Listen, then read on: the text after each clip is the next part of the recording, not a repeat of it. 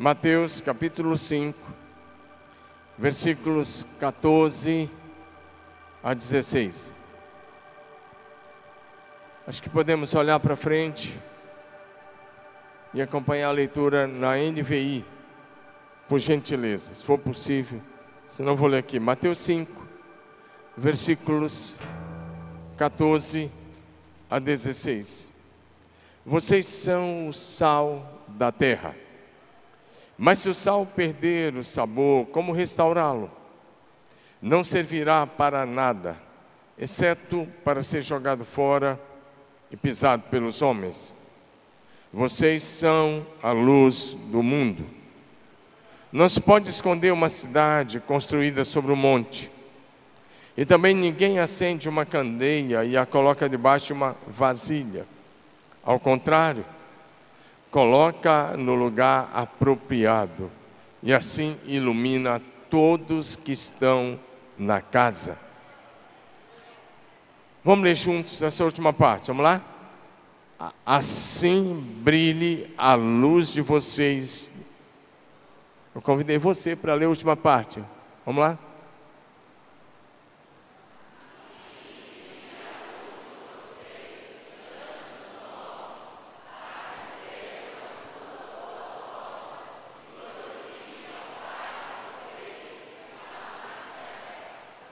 Amém. Assim brilhe a luz de vocês diante dos homens, para que vejam as suas boas obras e glorifiquem ao Pai de vocês que está nos céus. Por favor, curva sua cabeça e nós vamos orar. Pai, nós somos gratos e nós te louvamos e te exaltamos por essa manhã incrível que o Senhor está nos dando, por esse dia maravilhoso. Esse é o dia que o Senhor fez. E o nosso compromisso é adorar o Senhor, celebrar o teu nome e te glorificar como único Deus vivo e verdadeiro. E a Jesus Cristo a quem enviaste, como único Senhor e eterno Salvador. Nosso pedido é que somente a tua presença nesta casa, é que o Senhor fale conosco. Espírito Santo, fique muito, muito à vontade em nosso meio. Trata com cada um de nós. Fala ao coração e à consciência de cada um. E para que o nome de Jesus seja glorificado, para que o nome do Pai que está no céu seja exaltado. Sim, nós te louvamos, Pai, e oramos em nome de Jesus. O povo de Deus diz. O povo de Deus diz. Você pode sentar. Por favor, senta. Inclusive o pessoal que está lá fora, no hall de entrada, por favor. Eu quero me dirigir a vocês. Quero que vocês entrem e sentem e assistam como discípulos. Tema desta manhã é: seja um influenciador. Seja um influenciador. Diga isso comigo, vamos lá?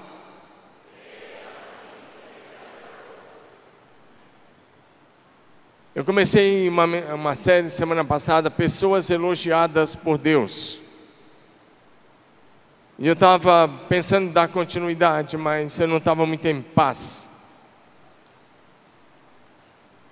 E o que Deus colocou no meu coração hoje era falar um pouquinho sobre influência.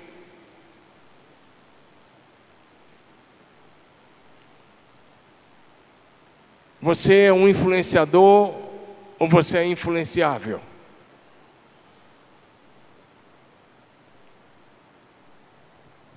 Influenciador ou influenciável? Mas hoje quero olhar para alguém que influencia. O texto que lemos, Jesus diz da nossa influência. Ele usa dois elementos bem conhecidos. Primeiro, ele fala: vocês são o sal da terra. Daqui um pouco nós vamos sair desse culto e nós vamos almoçar. E eu tenho certeza que você não gostaria de comer uma comida insossa uma comida sem sal. Pelo menos um pouco, sal demais não faz bem, mas pelo menos um pouco precisa ter.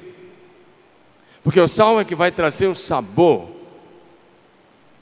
E aí Jesus está dizendo ó, que os seus discípulos precisam ser o sal desta terra. Que vai trazer o sabor para este mundo, para esse sistema que precisa conhecer a Deus, os seus valores, seus princípios. Só que ele diz: Mas se o sal perdeu o sabor, ele diz: Para nada mais serve, a não ser para ser pisado pelos homens e ser lançado fora. Em seguida, Jesus usa outro elemento, a luz. Vocês são a luz do mundo. Fala para o seu vizinho: Você é luz do mundo. Você é luz na sua rua, na sua família, no colégio, na faculdade, no trabalho. Ele diz: Você é luz. Ou pelo menos deve ser. E aí Jesus diz: Não se pode esconder uma cidade que é edificada sobre uma montanha. E ele diz: Não se acende uma luz para colocar debaixo de uma vasilha. Mas, como aqui as luzes principais estão no teto, porque a partir do teto ela ilumina os que estão aqui embaixo. E Jesus disse: as luzes são colocadas no teto para iluminar aqueles que estão em casa. E aí ele faz uma aplicação. Assim brilha a luz de vocês diante dos homens, para que vejam as suas boas obras e glorifiquem ao Pai de vocês que está no céu. A partir disso, quando eu olho para Jesus usando essas duas imagens, dizendo: Vocês são o sal da terra e vocês são a luz do mundo. Quando eu vejo isso, eu vejo Jesus dizendo: Vocês são influenciadores, vocês vão dar sabor, vocês carregam a mensagem de solução, de esperança, de vida. E as pessoas vão olhar para vocês vão glorificar a Deus por causa da vida de vocês, porque vão ver Jesus em vocês. Mas mais do que isso, as pessoas vão olhar para vocês e vão querer viver a vida que vocês vivem, vão querer imitar vocês, o casamento, a maneira de negociar, a maneira de falar, a maneira de agir. Eles vão olhar para vocês, eu quero ser como esse homem, eu quero ser como essa mulher, eu quero ser como esse rapaz, como essa moça, eu quero ter uma vida assim. O problema é que o Brasil é chamado de um país cristão. E aí, uma pesquisa diz o seguinte: cerca de 87% dos cristãos, escute isso, 87% dos cristãos brasileiros vivem com um coração que tem o temor de Deus, mas a mente pagã. Seríssimo isso. Você tem no coração o temor de Deus, mas a mente ainda está impregnada pelo paganismo. Isso reflete na sua forma de falar, negociar, trabalhar, na sua forma de agir, interagir. Isso reflete na sua casa. E essa é a razão principal, porque o cristianismo católico, protestante e evangélico não influenciam a sociedade brasileira como deveria influenciar. E talvez você está aqui hoje de manhã, e seu coração é convertido a Jesus mas a sua mente ainda é influenciada mais pelo paganismo do que pelos valores bíblicos. E é isso que eu quero falar com você hoje de manhã. É sobre um pouco sobre essa mudança de mentalidade. A palavra grega metanoia. Porque enquanto a gente não mudar a maneira de pensar, de agir, Enquanto nós não desenvolvermos a mentalidade de Cristo, nós vamos ter uma mentalidade mundana. Vamos negociar como pessoas que não têm o temor de Deus. Vamos trabalhar como pessoas que não têm o temor de Deus. Vamos falar como pessoas que refletem uma mente vazia de Deus, com o sistema pagão. Mas isso vai mudar. Diga amém. O que eu estou falando sobre influência é que, presta atenção, essa semana que passou, nós, o Brasil assistiu chocado a morte de alguns médicos lá no Rio de Janeiro, Barra da Tijuca, numa região que normalmente não era conhecida como violência, como violenta. Se o cristianismo influenciar a sociedade, ouça isso. Se o cristianismo influenciar a sociedade como deve, então a criminalidade tem que cair. Então o tráfico tem que cair. Então a corrupção generalizada na política tem que cair. Então muita coisa lá fora tem que cair. A pergunta é: quem está influenciando quem? O sistema de esquerda que está lá fora diz que você não deve pregar, e eles querem chegar até nos teus filhos, para você mesmo nem influenciar os teus filhos como eles devem viver, mas eles estão influenciando, desde a mais tenra infância nas escolas. E eles querem implantar exatamente uma mente pagã no seu filho. E a pergunta é: quem está influenciando quem? E me parece que essa enxurrada de coisas, de fora para dentro, está influenciando mais do que a fé cristã. Por isso, o assunto de hoje é muito importante sobre influência.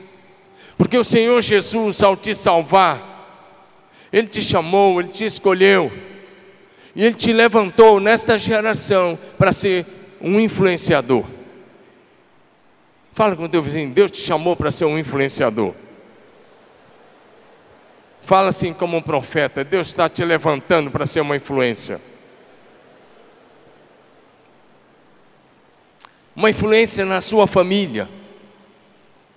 Eu sei que quando você se converteu, parte da sua família começou a olhar para você talvez um pouco estranho.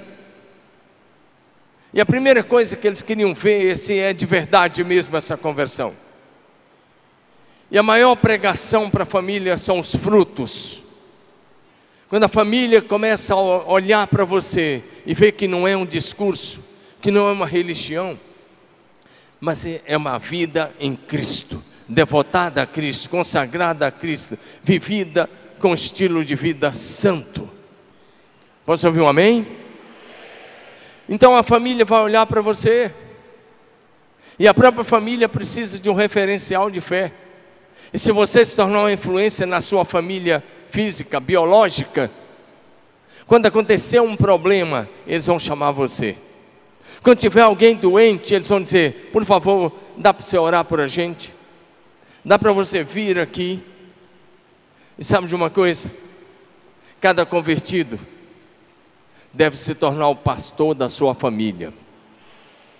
Você não precisa de um microfone, você precisa apenas viver o cristianismo bíblico como ele é para que você se torne uma referência e uma influência na sua casa, no meio da sua família.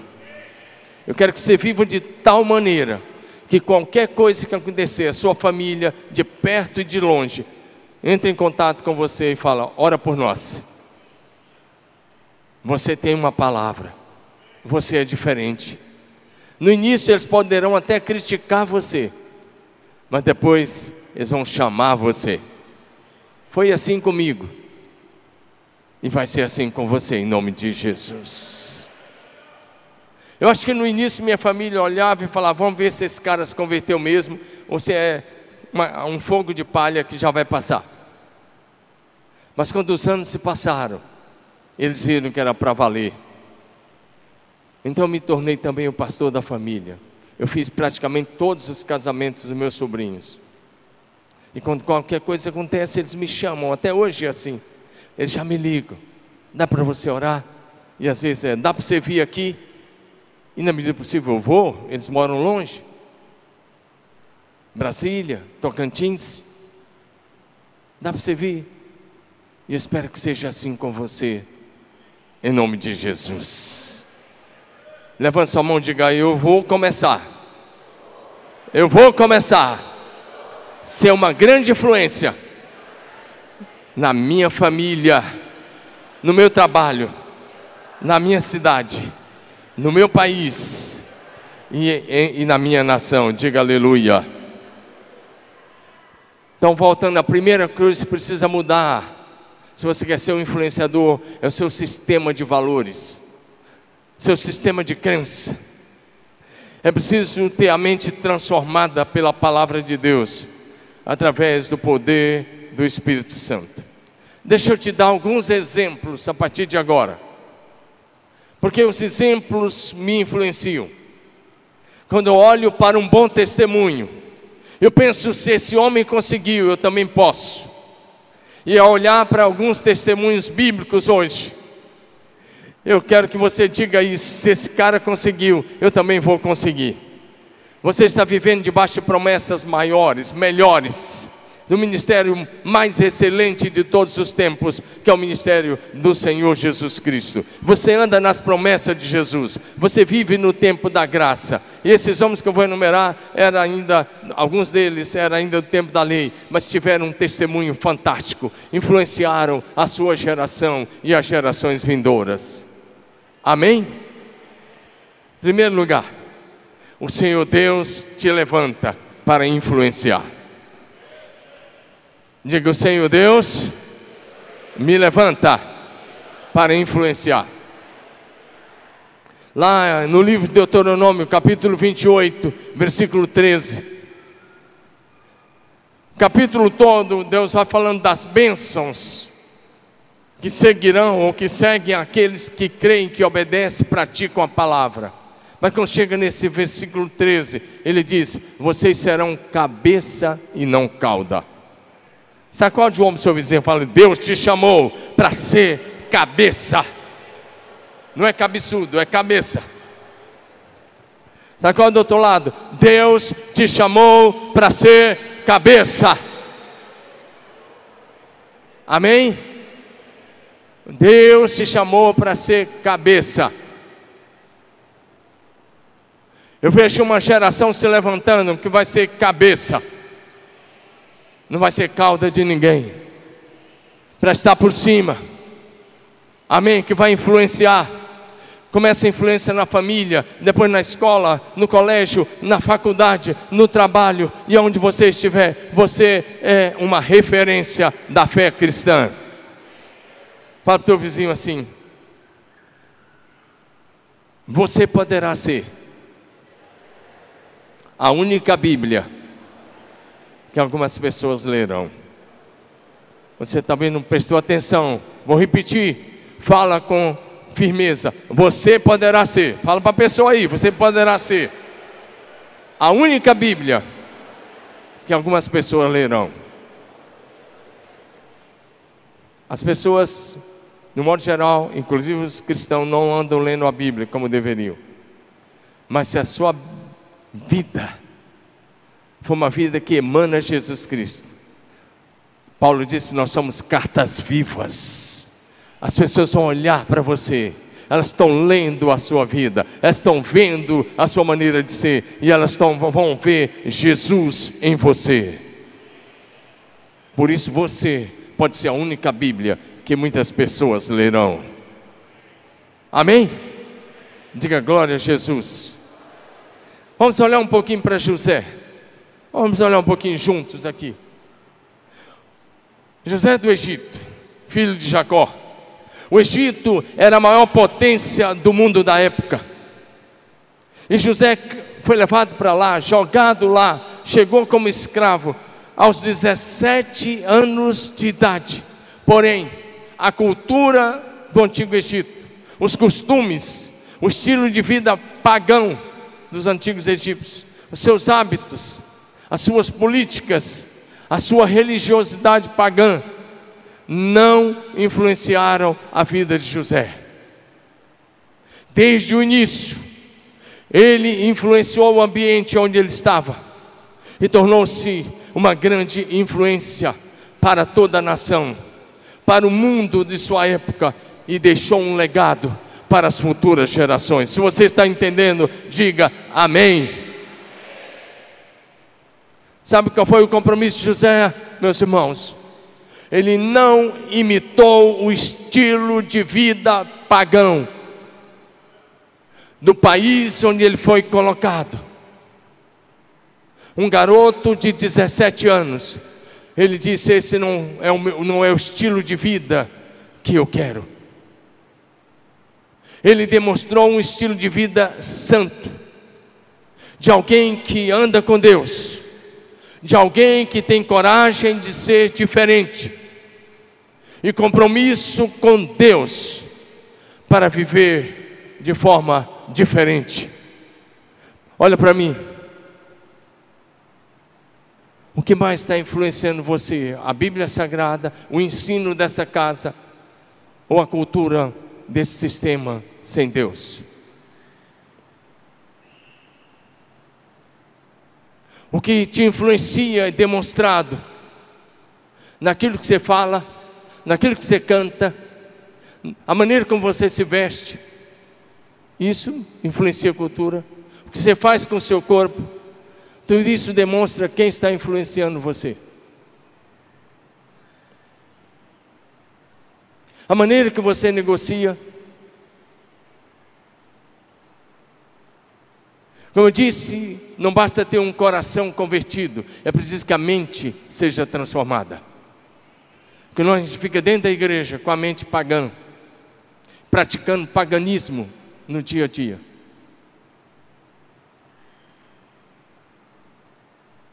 Nós vamos tratar disso, isso vai, vai ficar mais claro.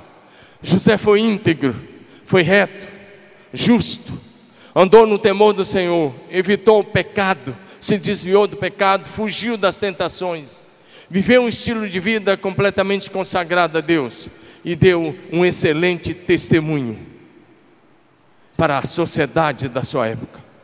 O que fez de José ser assim foi uma vida santa, repito, dirigida, governada pelo Espírito Santo. Quando Faraó olhou para ele, Faraó identificou uma vida cheia do Espírito Santo. A primeira coisa que ele disse foi: Onde acharíamos outro homem como esse, em que o Espírito de Deus habita? Ele se tornou uma influência, porque ele decidiu que ele seria cabeça, ele exerceu autoridade sobre a casa de Faraó. Quando ele interpretou o sonho de Faraó, das sete vacas gordas, das sete vacas magras, Faraó nomeou como administrador da sua casa. Faraó disse: Você vai administrar toda a minha casa, e você vai ser o governador geral de todo o Egito. E disse mais: Sem a tua palavra, ninguém vai poder levantar o pé e a mão em todo o Egito. Isso é, ele era influência. A palavra que ele dava era obedecida. E ele se tornou essa influência assim, aos 30 anos porque dos 17 aos 30, ele viveu com estilo de vida santo. Se você quer ser uma influência, meu irmão, se comprometa com a santidade, se comprometa com a palavra de Deus. Eu quero encorajar você a se deixar usar pelo Espírito Santo. José foi usado para salvar o Egito e o mundo da época da fome. E o Senhor quer usar você para salvar a nossa sociedade, para ser alguém que carrega consigo a mensagem de vida eterna, a mensagem de salvação eterna, a mensagem que traz glória para Deus, a mensagem que traz esperança para o mundo. Você pode sacudir seu irmão e falar: Você, diga você, carrega dentro de você a mensagem poderosa de esperança e salvação para a nossa sociedade. Então seja uma testemunha, abra sua boca e compartilhe a fé que está no seu coração. Tenha coragem, tenha ousadia de testemunhar a sua fé, de declarar a sua fé em Jesus. Levanta a mão e diga assim: um influenciador Assim, bonito, me ajuda aí. Eu, tô, eu vou dar o meu melhor, você dá o seu melhor aí, combinado? Diga: um influenciador. É uma grande bênção para a sua família, para a cidade, para a nação. Diga: eu sou essa pessoa, eu sou um influenciador. Diga: eu sou uma grande bênção. Diga de novo com quem crê, eu sou uma grande bênção. E eu sou um influenciador. Você pode levantar sua mão e dizer, eu sou cabeça. E não sou cauda. Dá um glória a Jesus, aplaude o Cordeiro.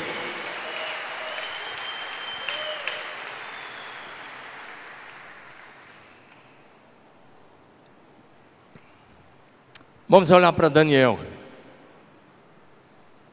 Mas antes de olhar para Daniel, deixa eu dizer uma coisa, olha aqui para mim. Ou pelo menos segue aí no telão. Antes de olhar para Daniel, só falar uma coisa. Talvez você dá aquela desculpa, dizendo, não pastor, eu não, eu não, eu não sou uma influência porque eu nasci numa família pobre, eu não tive as oportunidades de estudar que os outros tiveram, meus pais não tiveram uma boa condição e você apresenta desculpas. Olha para mim. José chegou no Egito como escravo. Tinha sido vendido pelos seus irmãos e foi vendido no Egito pelos midianitas, lá no, na casa Potifar. Agora diga comigo assim: de escravo a governador do Egito. De novo: de escravo a governador do Egito. O que faz alguém sair de escravo a ser governador, que é a maior potência do mundo da época? E não foi governador por um ano, ou quatro, por 80 anos. O que faz alguém fazer isso? Diga comigo: estilo de vida santo. Diga compromisso, coragem Diga coragem de ser diferente. Compromisso para viver de forma diferente. Ele não seguiu o fluxo do Egito. Ele foi no contrafluxo. Você não está entendendo? Se você quer ser uma influência, não siga o fluxo do sistema mundano atual. Nós andamos na contramão do mundo. Vai tombar com o diabo? Vai. Mas ele já está caído e derrotado em nome de Jesus. Vai trombar com o sistema que está aí? Vai, mas nós já vencemos este mundo. Jesus disse: Eu venci o mundo, você também venceu em nome de Jesus. É na contramão do que está aí fora. Daniel. Daniel foi tirado da sua casa, arrancado da sua família aos 14, 15 anos no máximo no máximo. Agora presta atenção. Ele é levado para a Babilônia. José foi a 1750 anos antes de Cristo. Aqui nós estamos há 500 e poucos anos, 580, foi no ano 586 que Daniel foi levado e seus amigos, por aí, antes de Cristo. 1200 anos depois de José. Agora o que acontece? A Babilônia governava 120 nações. 120 nações eram governadas pelo Império Babilônico, no período do grande rei Nabucodonosor. E ele cai lá, no Império, 14, 15 anos. E você conhece a história. A Babilônia era número um do mundo na área de educação, economia, política, comunicação, cultura, infraestrutura e tecnologia da época mas também era o centro, maior centro de paganismo e idolatria, um antro de perdição. Porém, nada disso influenciou Daniel. Nada disso influenciou. Ao contrário, ele tornou-se uma grande influência. Ele tornou-se um influenciador não de uma nação, mas de um império que governava 120 nações, repito. Por quê? Porque Daniel não adotou o estilo de vida dos babilônios. Ele não adotou o estilo de vida dos babilônios. Ele viveu um estilo de vida santo, totalmente consagrado ao Senhor Deus. Ele teve coragem desde a adolescência e compromisso com Deus, coragem e compromisso de que ele ia viver para agradar somente a Deus. Teve coragem de ser diferente, teve compromisso para viver de forma diferente. Antes de continuar falando, Daniel, há alguns anos atrás, aqui em Marília, nossa igreja e a igreja presbiteriana aqui de Marília, a primeira IPI, e mais algumas igrejas, enviamos um, um missionário para uma nação na região da Oceania. E esse missionário ia para para ganhar, plantar uma igreja e ganhar as pessoas daquela nação. O tempo passou. E depois de uns cinco anos e meio de parceria, esse missionário voltou aqui em Marília com a sua esposa, suas filhas. Sempre que eles vinham, eles iam na nossa casa. Era um dos lugares que eles ficavam. E ele foi almoçar lá em casa com a esposa e as filhas, os filhos. E eu vi como que ele estava. Ele começou a me contar de um ritual que ele tinha participado. Um ritual que levava o dia quase todo para se tornar uma das pessoas daquele povo que ele foi para alcançar.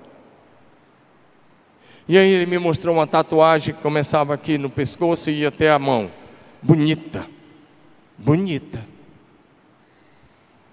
Mas era tatuagem para se tornar um membro daquele povo. E ele estava com um anzol no nariz. E um anzol em cada orelha.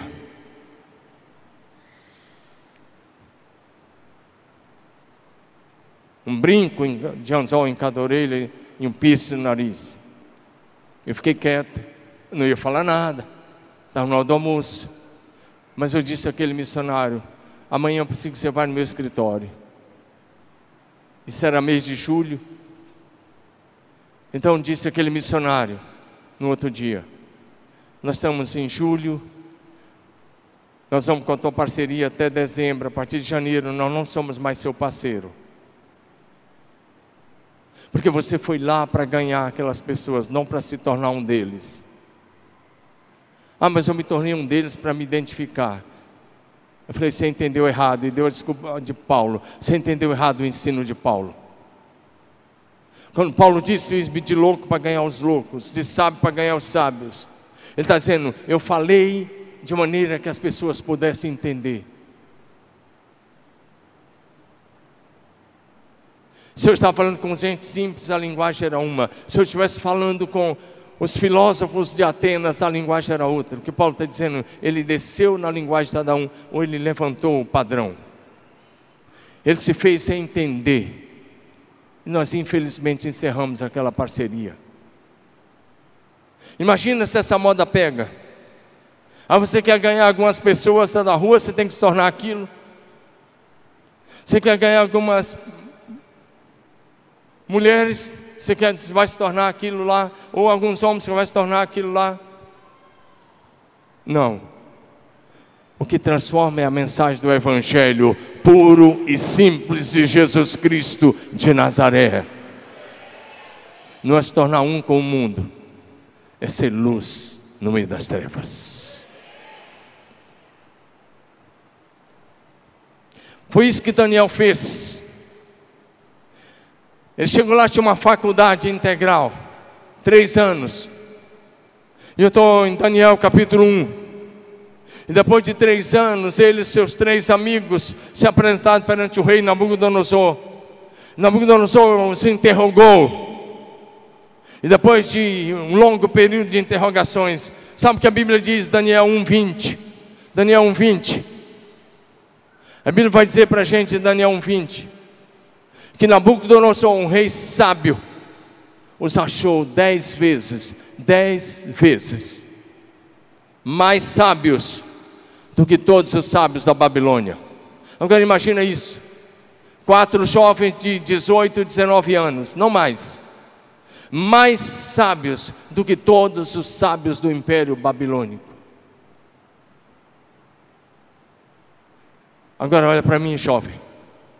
Eu vejo jovem dentro da igreja, revoltado com o pai, revoltado com a mãe, revoltado com uma série de coisas, porque algumas coisinhas te feriram. Às vezes até porque você não tem o tênis da hora que você queria, ou o celular do momento.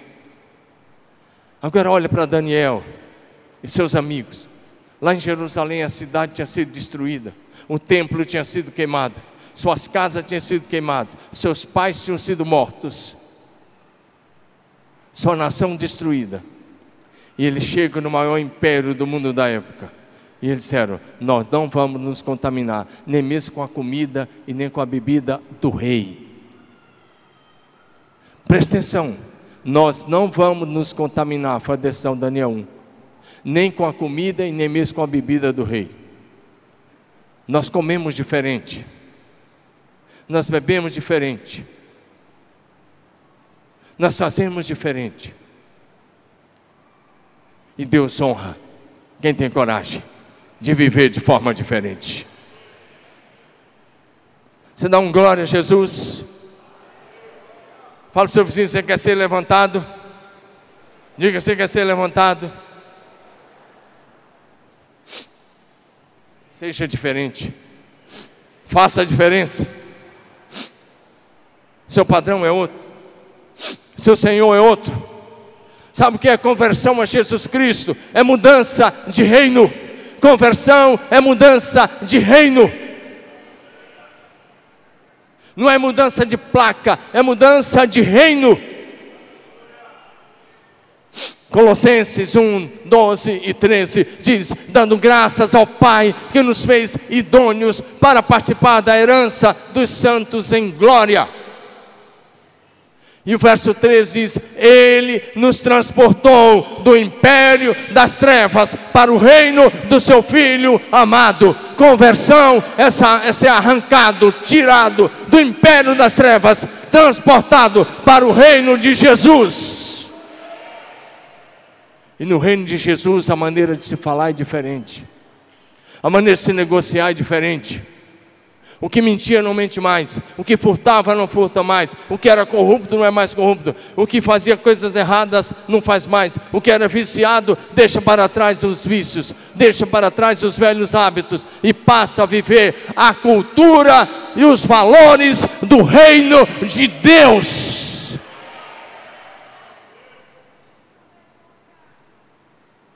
Isso é conversão. Havia um reino reino babilônico. E Daniel chega lá com seus amigos e carrega dentro de si um outro reino, o reino de Deus. E disseram: Nós vamos demonstrar aqui a cultura do céu e não a cultura da terra. Para ser luz, tem que ser alguém comprometido com a cultura do céu, com os valores do céu. Dá um amém no seu lugar. Dá um amém aí, dá um glória a Jesus. Você só vai ser sal e luz se você tiver compromisso em demonstrar a cultura do céu. E a cultura do céu você lê na Bíblia e você ouve nessa casa, você ouve neste lugar, através do ensino e da pregação. Você está me entendendo? Diga amém. E desde o início, quando termina, Daniel, Daniel 10, é 1, vai dizer: sabe o que? Com 18 anos tornaram conselheiros do rei. Agora o rei tinha quatro conselheiros de 18 e 19 anos. E o que eles falavam, o rei fazia. Sabe o que significa ser um conselheiro? Um influenciador.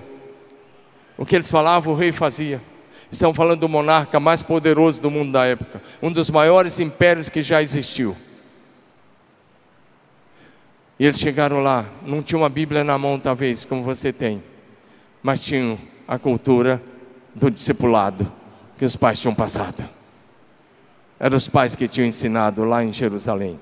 E estava arraigado na mente e no coração. Não era apenas um temor no coração, era uma mente totalmente transformada pelos valores do céu. Dá um amém? E aí, se você for ver, tem um quadro lindíssimo. Eu espero que um dia, se alguém não pintou, pinte. Você pode ser o pintor desse quadro. Você pode ser o pintor, eu estou pregando isso. Porque eu quero que Deus levante nessa casa influenciadores. Deus está levantando nessa casa influenciadores. Deus está levantando influenciadores. Influenciadores. Gente que não vai seguir os costumes e a cultura do mundo, mas vai seguir os costumes e a cultura do céu e vai exercer influência que começa na sua casa, na sua família e aonde Deus te levar. Levanta sua mão e diga: Deus está levantando influenciadores. Diga, essa é a manhã que Deus está mudando a mentalidade. Diga, está mudando a mentalidade. Está mudando a mentalidade para que sejamos influenciadores. Você crê nisso? Crê nisso? É para você essa palavra. Não importa onde você nasceu. Não importa se você tiver a mente transformada. Se você colocar na sua cabeça, crer de todo o coração que você vai influenciar, você vai ser uma influência. Olha para mim. Daniel 2 tem um quadro lindo, que eu me ia dizendo, você pode pintar esse quadro. Aliás, eu encorajo você a pintar esse quadro. Qual é o quadro? Você já vai ver.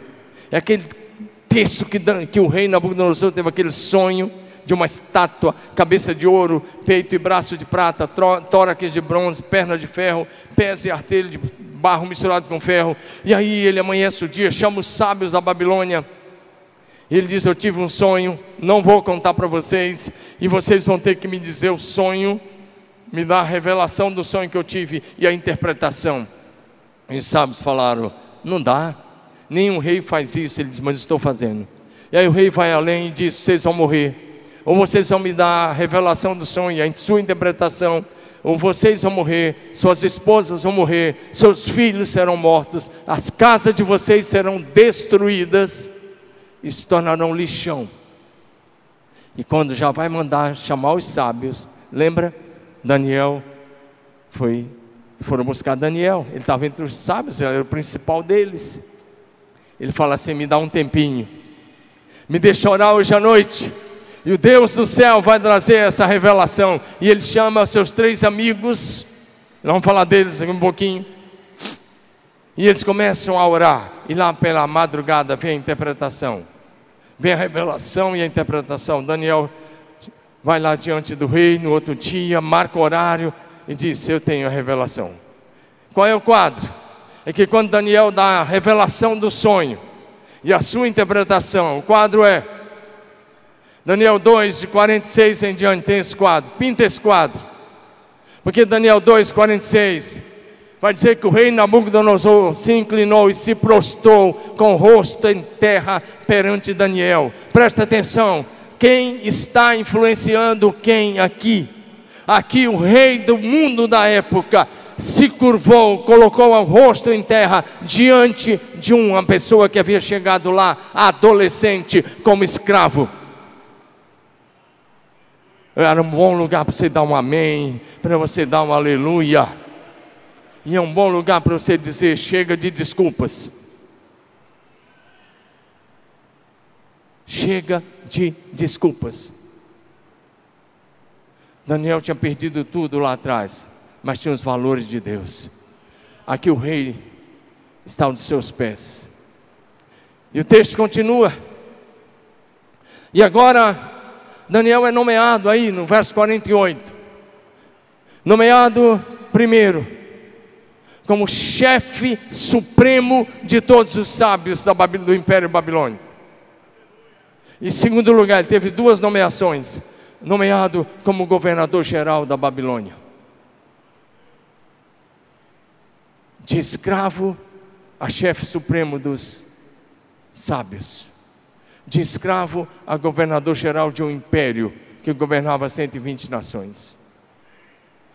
Nabucodonosor morre e ele continua sendo influência nos dias de Belsazar, filho de Nabucodonosor. Ele é morto por causa do seu orgulho e arrogância, Daniel continua no dia de Ciro e Dário, já no Império Medo-Persa. E continua com o seu compromisso de oração três vezes ao dia.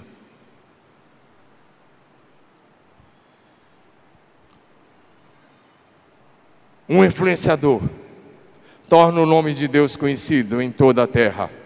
Levanta sua mão e diga: um influenciador, mas com vontade, um influenciador torna o nome de Jesus conhecido em toda a terra.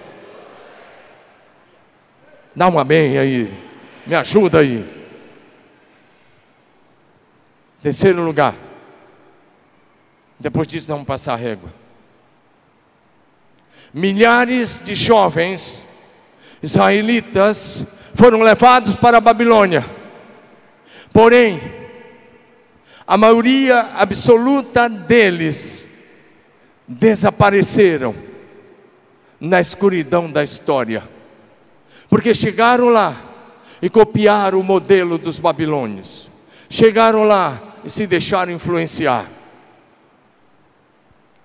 Mas, além de Daniel, mais três jovens, Sadraque, Mesaque e Abidinego, tiveram uma história diferente, porque entraram por um caminho diferente, não copiaram o modelo, o modelo nem a cultura dos babilônios.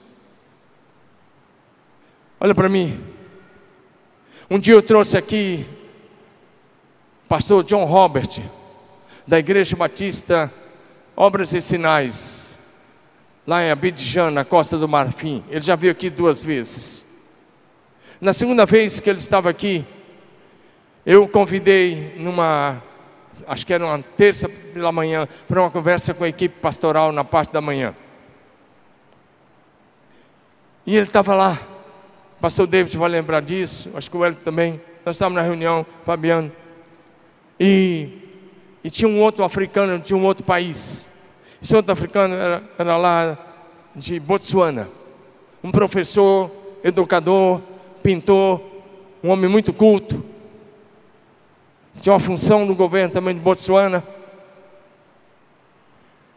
E quando o pastor John Roberts começou a falar a maneira como eles vivem na Costa do Marfim, um país de governo muçulmano, onde só nos últimos anos os muçulmanos destruíram 60 igrejas deles, queimaram, incendiaram. E ele começa a falar, porque a igreja do pastor John Roberts é uma igreja batista, que em 1985 tinha 75 membros, mas que em cerca de 40 anos hoje tem média de 300 mil membros. E como ele começou a falar sobre isso, um professor de Botsuana pediu a palavra e falou: Como é que vocês lidam com a cultura? Vocês estão. É, Quebrando a cultura. Me empresta sua Bíblia aqui, pastor. Eu estou só com o, o iPad aqui. Alguém trouxe Bíblia para a igreja? Levante sua Bíblia. O pastor John Roberts levantou a Bíblia dele. Sabe o que ele disse? Nenhuma cultura está acima deste livro.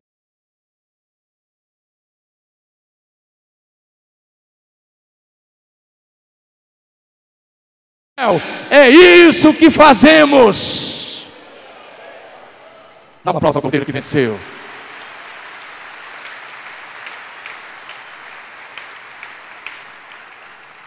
Daniel chegou lá. Ele disse: Nós vamos viver a cultura de Deus aqui. Sadraque, Mesaque, Abednego, a mesma coisa. E só marca a história quem tem coragem de ser diferente. Se você olhar Daniel 1, de 11 a 19, eles assumiram o compromisso, juntamente com Daniel, de ser diferentes. Eles tiveram coragem, repito, e compromisso com o Deus do céu, para viverem de forma diferente, com uma fé firme, perseverante, inabalável e inegociável. Levanta a mão e diga: Eu preciso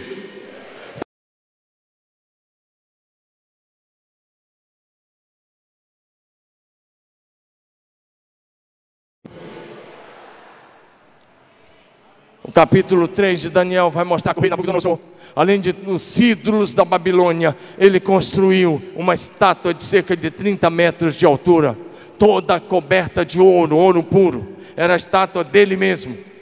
E marcou o dia da inauguração. E na hora da inauguração, quando a banda de música tocasse, todos deviam se curvar diante da estátua e dos deuses. Mas enquanto a banda tocava, os três jovens, Sadraque, Mesaque e Abednego, se colocaram em pé, cabeça erguida.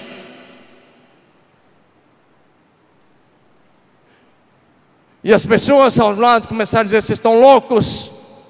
Por favor, pode ir colocando projeção. Estou em Daniel 3. Pode ir colocando Daniel 3. O rei gostava tanto deles, eles eram conselheiros.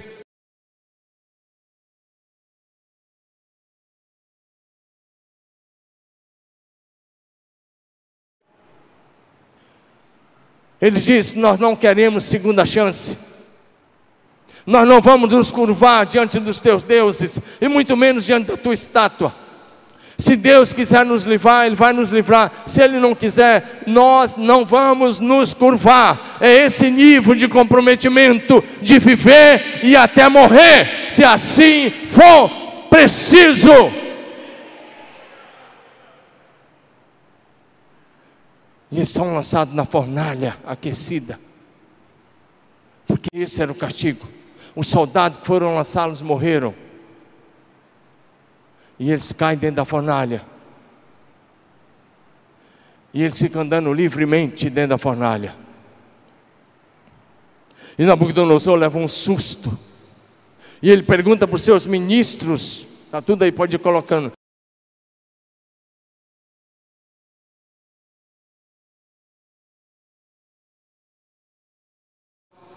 E o rosto do quarto é semelhante ao rosto do Filho de Deus. Jesus é o quarto homem da fornalha. Andar na contramão na história, pode ser que às vezes você vai ser lançado numa fornalha, mas o quarto homem vai estar lá com você. Ele não promete te livrar das provações, mas Ele estará presente com você na hora das provações, aflições e dificuldades. Você jamais estará sozinho. E Ele chama, saiam, e eles saem. Os governadores, os prefeitos vão perto dele e não tinha nem cheiro de fumaça. Nem cheiro, foram lançados com chapéu, com as túnicas e saem normalmente normalmente, porque o Deus do céu é poderoso para te livrar até mesmo lá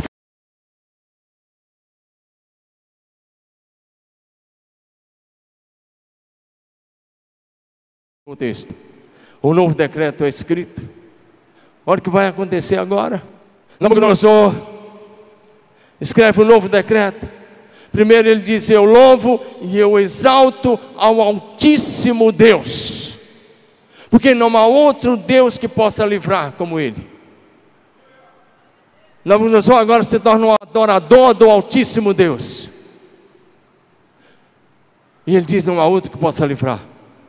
Mas em seguida, ele diz: Eu faço um novo decreto que em todos os povos, nações e línguas, um decreto para as 120 nações, em todos os povos, nações e línguas desse grande reino, quem não se curvar diante do Deus de Sadraque, Mesaque e Abidnego, quem falar mal deles ou do Deus deles, vai ser morto e sua casa vai ser feito um lixão, a casa vai ser destruída feito um lixão.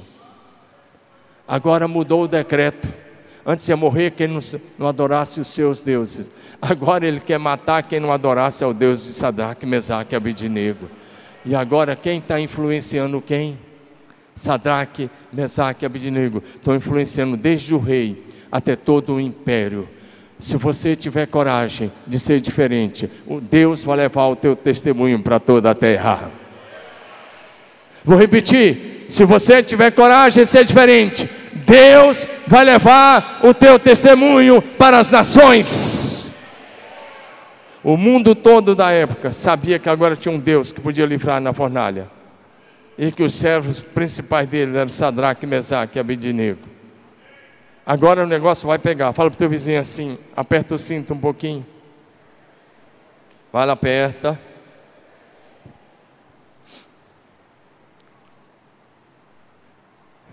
Deixa eu falar uma coisa com você.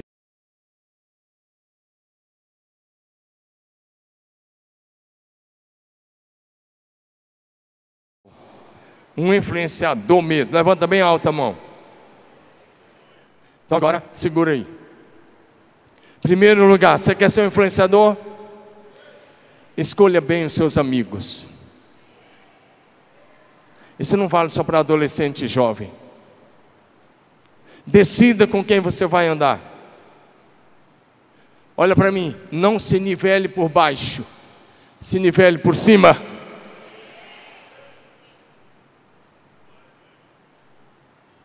Olha para quem está chegando lá, para quem já chegou.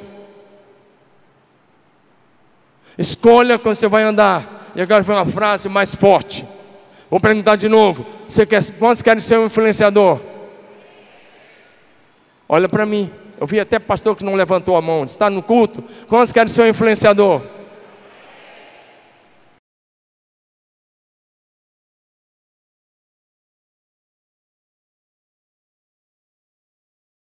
Andar com os medíocres. Não é palavrão medíocre. É uma pessoa mediana. É gente que se acomoda com a média. Comece a andar com aqueles que não se acomodam com uma vida medíocre. Passe a andar com sonhadores. Passe a andar com visionários. Passe a andar com quem enxerga longe. Passe a andar com quem pensa grande, planeja grande, projeta grande e crê em grandes coisas da parte de Deus.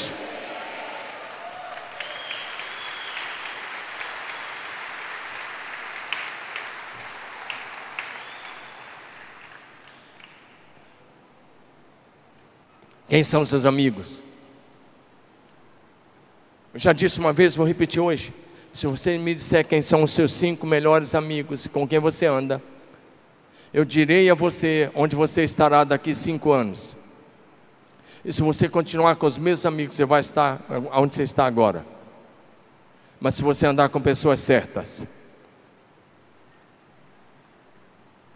com pessoas que são cabeça e não cauda, se você se nivelar por cima, isso que eu estou pregando, gente, vale para qualquer área do mundo corporativo. Isso vale para a tua empresa. Isso vale para os teus estudos. Isso vale para o teu trabalho. Para a tua profissão. Isso vale para o teu casamento. Vale para o seu casamento. Quer quebrar o casamento? Começa a andar com divorciados. Começa a ouvir as divorciadas nas rodinhas ou no salão de cabeleireiro, irmã. Não são todos salão, mas tem alguns salão que misericórdia. Sai tudo lá, né? Começa a andar com os caras que quebraram o casamento.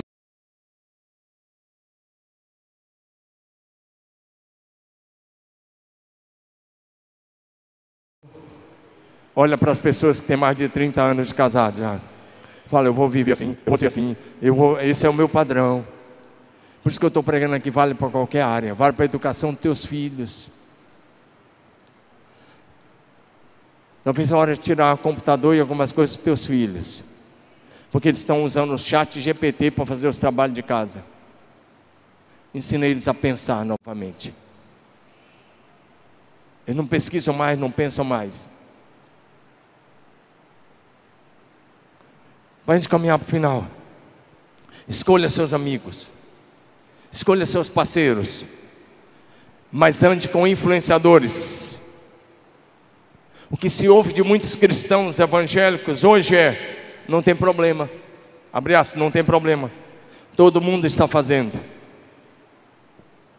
Sabe o que fez José um influenciador? Ele não, faz, ele não fez o que todo mundo fazia no Antigo Egito. Sabe o que fez Daniel, Sadraque, Mesaque, Abednego, influenciadores de um império? Eles não fizeram o que as demais pessoas faziam, nem mesmo os jovens da sua nação. Eles tomaram coragem de ser diferente. Agora quer ser um influenciador? Então para com essa historinha que todo mundo está fazendo. Porque está todo mundo caminhando para o inferno. E se você continuar fazendo, todo mundo está fazendo, você vai para o inferno junto com eles. Eu poderia falar de uma série de coisas. das festas que você frequenta, da bebida alcoólica que você está tomando, do estilo de vida que você está vivendo. E a Bíblia diz que nós não devemos tomar a forma desse sistema mundano. E quando a Bíblia fala de mundo, ela está falando do, do, sistema filosófico, sociológico, do sistema educacional, do sistema político, do sistema econômico deste mundo. E a Bíblia diz: não se amolde a esse sistema. Romanos 12, 1 e 2.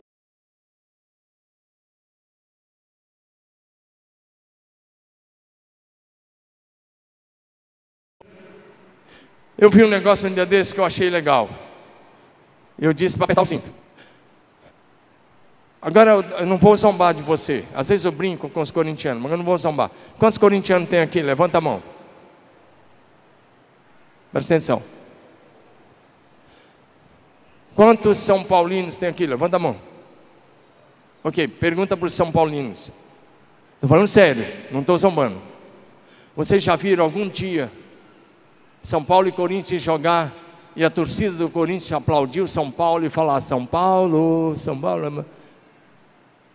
Já viram? Fala comigo.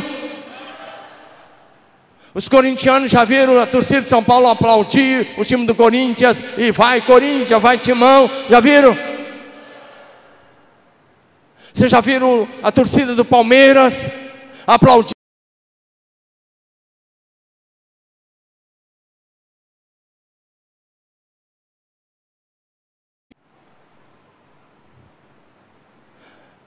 até no meio da torcida. Uma torcida de um time não aplaude o outro time. Por que, que você está tendo um estilo de vida mundano? Eu falei para você apertar o cinto. Por que, que você está cantando músicas que não tem nada a ver com Jesus? Eu vou fazer uma outra pergunta. Você já viu uma galera aí que faz alguma manifestação de rua aí algumas vezes no ano? cantando as nossas músicas. Você sabe do que eu estou falando? Você já viu? Por que você está cantando as músicas deles?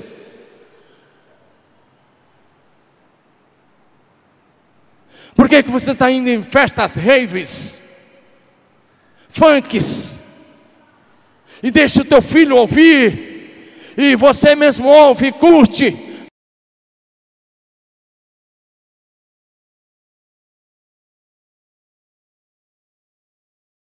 que você está tendo cristão com o coração convertido e uma mente pagã. Talvez você não concordou comigo, mas é disso que eu estou falando. O que envolve a cultura, a economia, a política, a filosofia, a sociologia, o sistema educacional. Porque você tem uma prática cristã na igreja e uma prática pagã durante a semana. Pastor, você pegou pesado hoje. Não. Sabe como é que se chama isso que eu estou pregando? Evangelho raiz. Evangelho raiz. Evangelho raiz.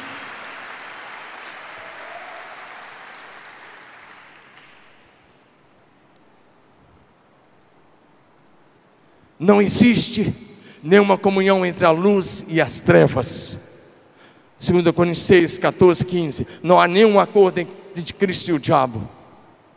Não existe uma comunhão entre a luz e as trevas. Você vai falar, ah, mas tem pastor que pensa diferente de você. Graças a Deus. Mas eu fico com o que a Bíblia diz. Ah, mas a minha igreja tem uma teologia mais aberta. Eu respeito, eu sei de tudo isso. Eu acompanho tudo isso. Mas essa teologia aberta pode estar te levando para um caminho de morte. Não existe nenhuma comunhão entre Cristo e o diabo, entre a luz e as trevas. Se você é luz, permaneça como luz.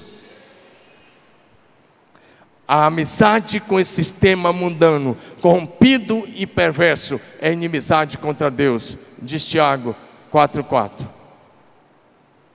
Mais uma vez, sistema mundano, esse sistema filosófico, sociológico, religioso, político, educacional e econômico. E quando se fala de política, se fala da agenda de esquerda a nível mundial. Nós não devemos amar esse sistema sem Deus.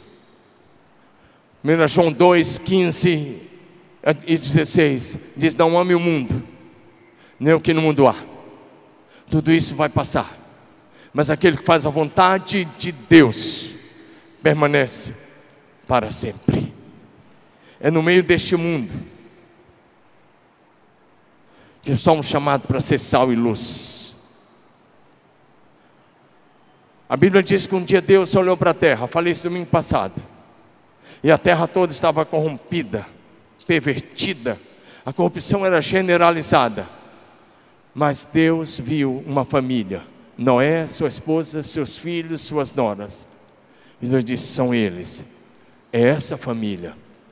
O problema não é se a corrupção é generalizada, é se a minha e a sua família são diferentes.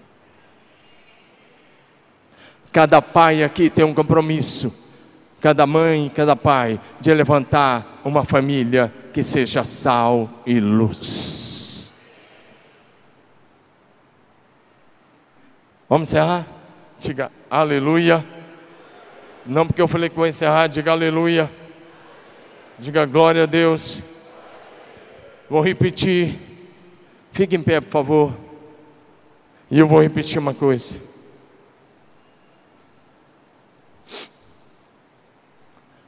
Pode ficar em pé. Estamos encerrando mesmo. Saudou louvor.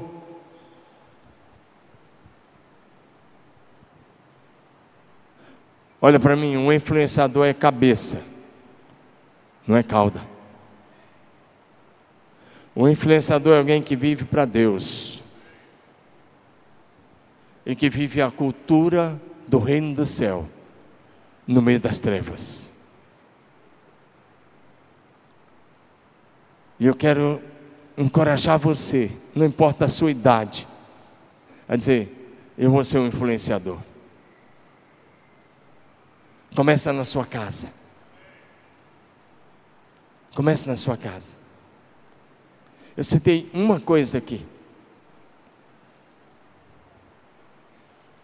Mas um influenciador tem prazer no reino de Deus.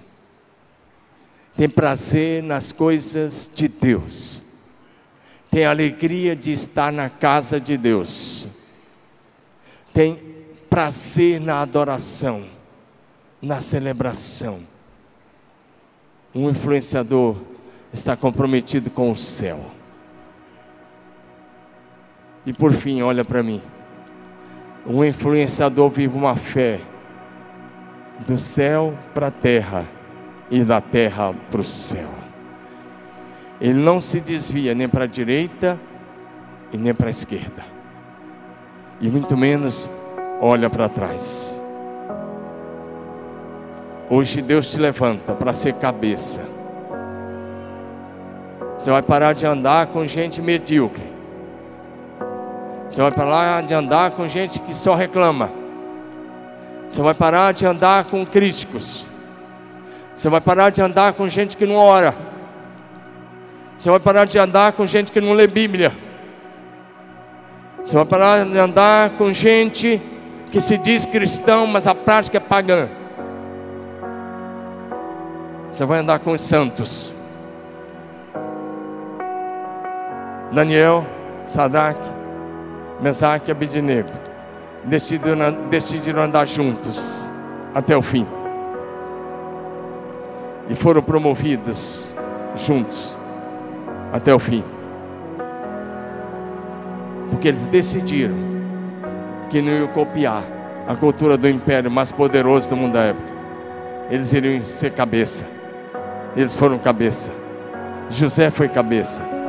Eles já estão lá na glória. Agora é a sua vez. Agora é a minha vez. Que se levante os homens que vão ser cabeça na sua casa. Homem, a ordem das coisas é Deus, o Pai, Jesus Cristo e você. Deus, o Pai, Jesus Cristo e você. Depois a sua esposa, os seus filhos. Está em 1 Coríntios 11, 3. Deus é o cabeça de Cristo, Cristo é o cabeça de todo homem, o homem é o cabeça do lar. Assuma sua posição, homem de Deus. E essa mensagem é também para te levar ao sucesso profissional. Um influenciador é um sucesso, se torna um sucesso e deixa um legado de uma vida bem-sucedida, desde a casa até a liderança que exerce. Eu estou pregando para gente que quer ser um sucesso. É inadmissível um jovem que quer ser cabeça e para os estudos. É inadmissível um jovem hoje que não queira aprender pelo menos um, uma outra língua como inglês e espanhol. É inadmissível ficar estagnado e dizer que vai ser cabeça. Então hoje Deus vai tirar você da estagnação. Mesmo que você tenha mais de 60 anos, vai voltar a estudar. Vai fazer um mestrado, um doutorado vai começar por uma pós-graduação. Não para de falar que está bom, para de falar que você já chegou. Deus tem o melhor para você, a melhor fase da sua história ainda está para acontecer. Você não viveu tudo, você não conquistou tudo, mas começa uma vida de conquista, uma vida de influenciador.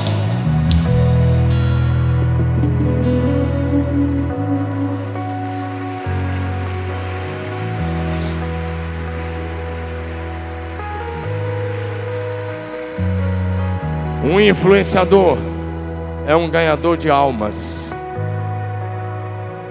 Torna o nome de Deus conhecido e ganha muita gente para Jesus. Foi assim com Paulo, foi assim com os apóstolos, foi assim comigo e com você.